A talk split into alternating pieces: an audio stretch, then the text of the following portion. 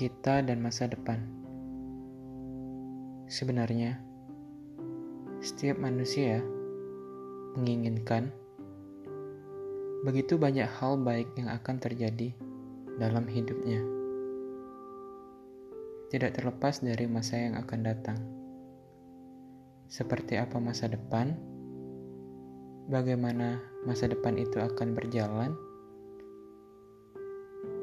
Terlihat seperti apa masa depan itu,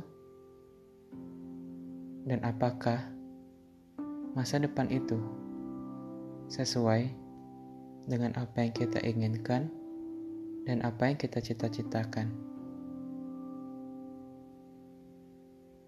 Kebanyakan dari kita selalu berharap bahwasanya di masa yang akan datang, di masa depan, keinginan, harapan, cita-cita yang kita bangun, baik dari dulu, saat ini, besok, atau minggu depan, akan berjalan dengan indah dan menghasilkan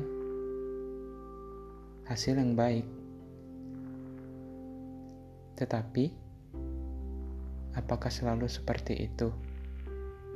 Dan apakah yang selalu kita inginkan sesuai dengan apa yang kita harapkan.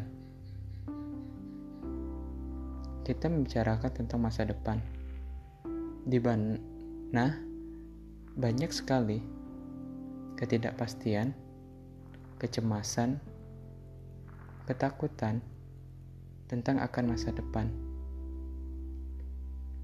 Kita tidak bisa menyangkal bahwasanya kita sebagai manusia mempunyai batasan. Akan tetapi, kita diciptakan sebagai manusia yang menjadi sebaik-baiknya manusia,